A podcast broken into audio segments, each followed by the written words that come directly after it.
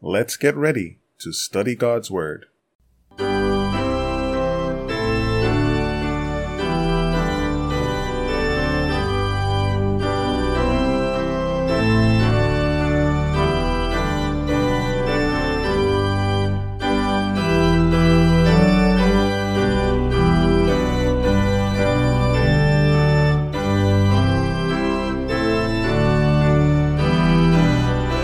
Greetings to one and all. Welcome to another episode of Rightly Divide the Word of Truth. This is Andrew S. Baker, and it's time for another devotional study. Please be sure to visit us at BibleStudy.asbzone.com, where you can find links to our previous episodes and various Bible study resources. Let's have a word of prayer before we get into our study today. Dear Heavenly Father, we want to thank you, Lord, for your mercy and your goodness to us. Please forgive us of our sins, cleanse us from all unrighteousness. Help us that what we're presenting will be in accordance with your will. And may those who hear us understand us. And may we all be blessed by the reading of your holy word. In Jesus' name, amen. Today's study is entitled Every Creature of God is Good. And our passage for this study comes from 1 Timothy 4, verses 1 through 5, which says, Now the Spirit speaketh expressly that in the latter times some shall depart from the faith, giving heed to seducing spirits and doctrines of devils, speaking lies in hypocrisy, having their conscience seared with a hot iron forbidding to marry, and commanding to abstain from meats which God hath created to be received with thanksgiving of them which believe and know the truth. For every creature of God is good, and nothing to be refused, if it be received with thanksgiving, for it is sanctified by the word of God and prayer. Okay, this is from the King James Version. We're focusing on the last part of this passage every creature of God is good. This particular passage in 1 Timothy is especially important when we talk about context. When you're dealing with the writings of Paul, this is true in a lot of parts of the Bible, not just in this portion of the Bible, but especially when you're dealing with the writings of Paul in many cases, what Paul is saying, his sentences, his paragraphs, cover many, many verses. Okay? Many verses. As an example, 1 Timothy 4 1 through 5 contains two sentences, five verses two sentences.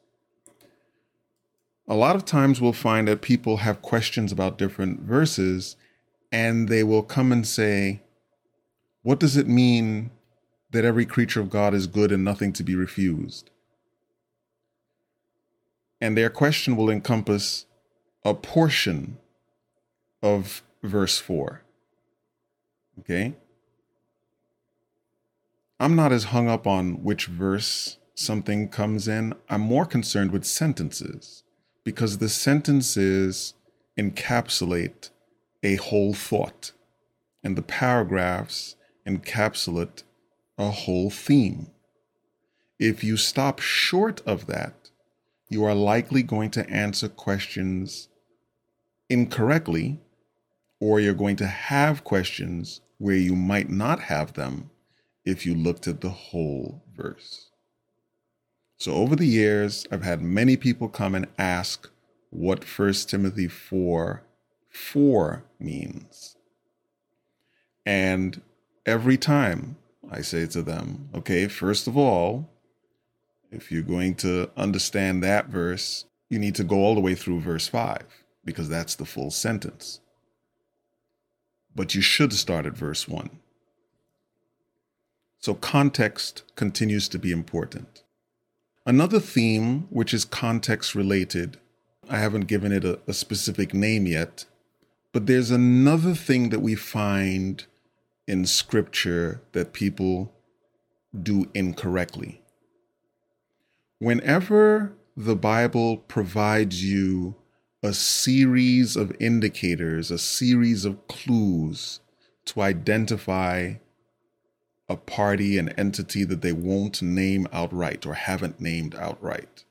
Whenever you get a series of clues, you need to use all of the clues given for successful identification. If you only use part of the clues, you will have false positives. If you use all of the clues, then you're going to capture, you're going to be able to properly identify whomever or whatever is being described. In verses 1 to 3, that sentence incorporates the description of a single entity. And many people pull parts out. Verses 1 to 3 identify someone and an activity. And then verses 4 and 5 explain why what they've done is not essential or appropriate. So let's start from verse 1. Now the Spirit speaketh expressly that in the latter times some shall depart from the faith, giving heed to seducing spirits and doctrines of devils, speaking lies and hypocrisy, having their conscience seared with a hot iron, forbidding to marry, and commanding to abstain from meats which God hath created to be received with thanksgiving of them which believe and know the truth. Okay.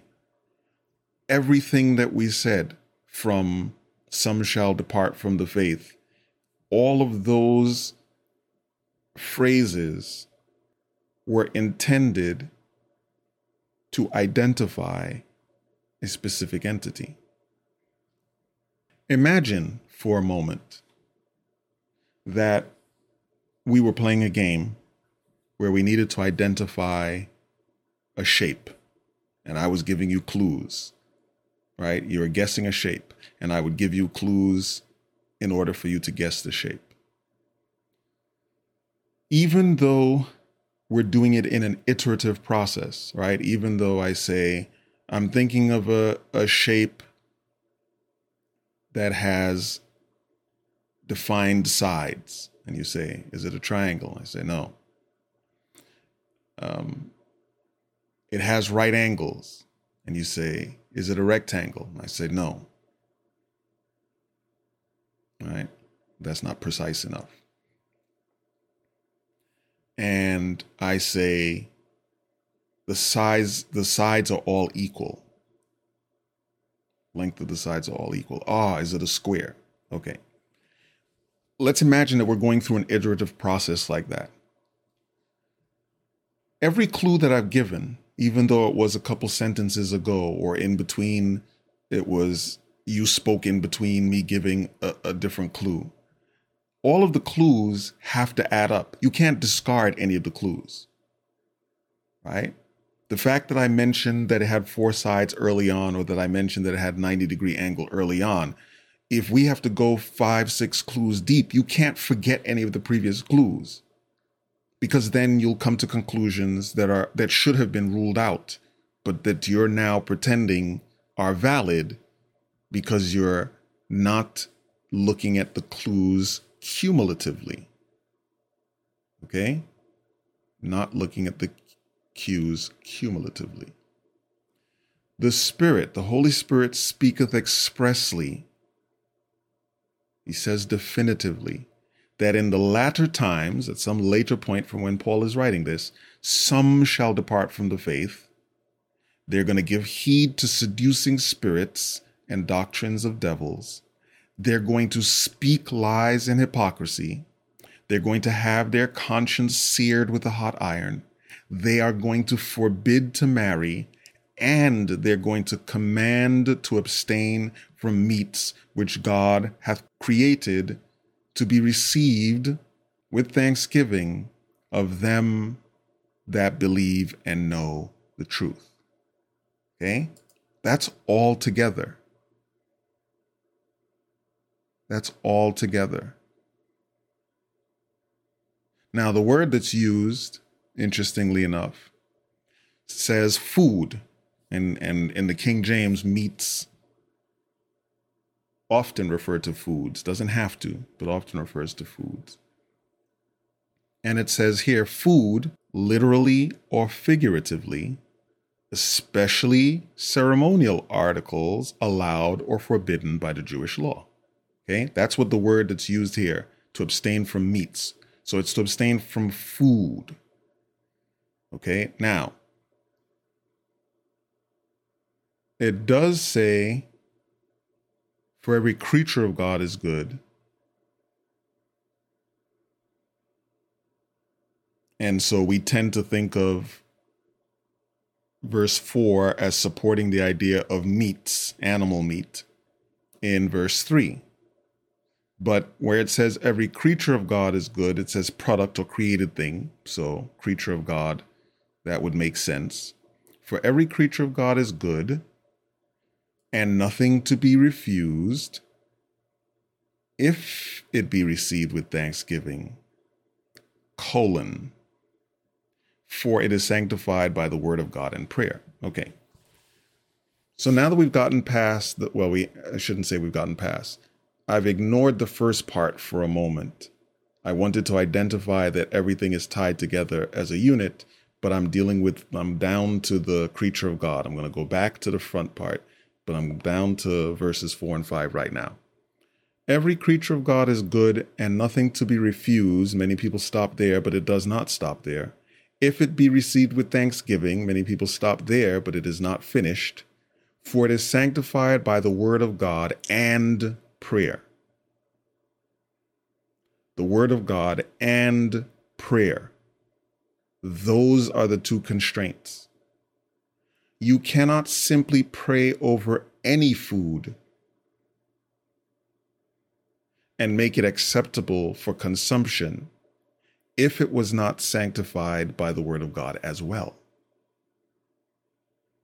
It is sanctified by the word of God and prayer. It is important to understand that when Paul provides this information to Timothy, he is not suggesting that you can pray anything into food status. He is saying here, especially when you combine it with verses 1 to 3, the abstaining from meats which God had allowed by the word of God and prayer. If it's not in the word of God as eligible for consumption, praying alone is not going to make it so. You need both verses 4 and 5 because you need the whole sentence. Okay. So, who are we talking about in verses 1, 2, and 3? And this goes along with our prophecy series. The Spirit speaketh expressly that in the latter times some shall depart from the faith, giving heed to seducing spirits and doctrines of devils, and speaking lies and hypocrisy and having their conscience seared with a hot iron. I'm adding some of these ands because I need it to be clear that these are all cumulative clues. And forbidding to marry, and commanding to abstain from meats which God hath created to be received with thanksgiving of them which believe and know the truth. The entity being described here is the papacy. It is the papacy that introduced uh, ordinances like Lent, where people cannot eat something or give something up as a unit. Okay, now the Bible deals with fasting, and we know that people have fasted and given up specific things for fasts, but rarely was that ever done by the whole nation of Israel. Rarely was that ever done at a congregation level. They they often, whenever you see um, fasting done at the national or congregational level, it was because they had been in sin or apostasy, and fasting often accompanied repentance and reformation and revival. But typically speaking, individuals committed themselves to fasting of specific things, typically food, but not always. Samson, for instance, and Samuel were both um, both had a Nazarite vow. So while there were specific things they didn't eat, by a command of God, by the way, while there were specific things they didn't eat, they also didn't cut their hair. Okay. Or at least in Samson's case, weren't supposed to cut their hair. It is the papacy that established that priests should not be married. Whereas in the Bible, the priesthood was a lineage that was continued by marriage and and um, by heredity. Okay, at least the Aaronic priesthood was. So verses 1 to 3 are describing the entity which in latter times, later times from when Paul writes this to Timothy, would deviate from the pure apostolic faith and would add all sorts of additional doctrines and traditions in the same way that by the time of Jesus, the Pharisees and the scribes had added all these traditions of the elders, which God, which Christ pointed out, were in opposition to the law of God. They didn't just institute things that were additions to God's word. They instituted things that contradicted what God had had them to do. Okay, that's why Jesus talked about them putting their their traditions over God's commandments, them ignoring God's commandments for their traditions. So we saw that in Judaism, it got corrupted by human tradition, and then Christ established the apostolic church and straightened out the doctrinal issues. And we see that a couple centuries pass by, and again, we get corruption. Okay? We get corruption again, which God has been working to straighten out. This is essentially what the Bible talks about. This idea, and, and I'm going to do a study on it. The seven churches, messages to the seven churches in Revelation chapters 2 and 3 it's really talking about the progression of the church through time and the different circumstances that the church went through that apply to us even today. So I need to do that series, which God willing, I will do soon.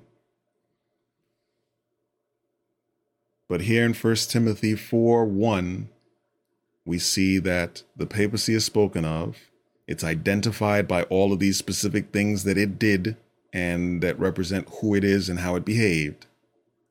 And then he he targets and tackles the issue of them restricting food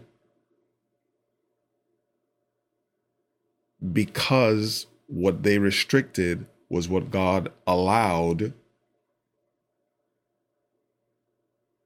because it was sanctified by the word of God and prayer. Not just prayer. Okay? Remember, context is important.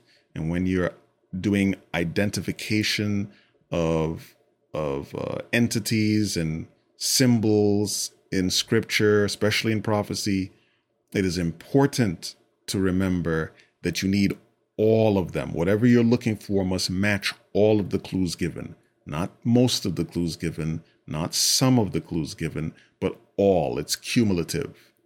Many, many, many people, especially in the prophetic books of Daniel and Revelation, get identification of entities incorrect because they'll see three out of seven hints or clues that are given and they'll align those three to whatever it is they want and ignore the four that don't match up and think that that's okay. It is not. If there's seven clues given, all seven must match. If there are three, all three must match. If there are 20, all 20 must match. Whatever it is, you must have 100% match so that you come to the right conclusion about what is being identified. Okay? Now the Spirit speaketh expressly that in the last times some shall depart from the faith, giving heed to seducing spirits and doctrines of devils speaking lies in hypocrisy, having their conscience seared with a hot iron, forbidding to marry, and commanding to abstain from meats which God hath created to be received with thanksgiving of them which believe and know the truth.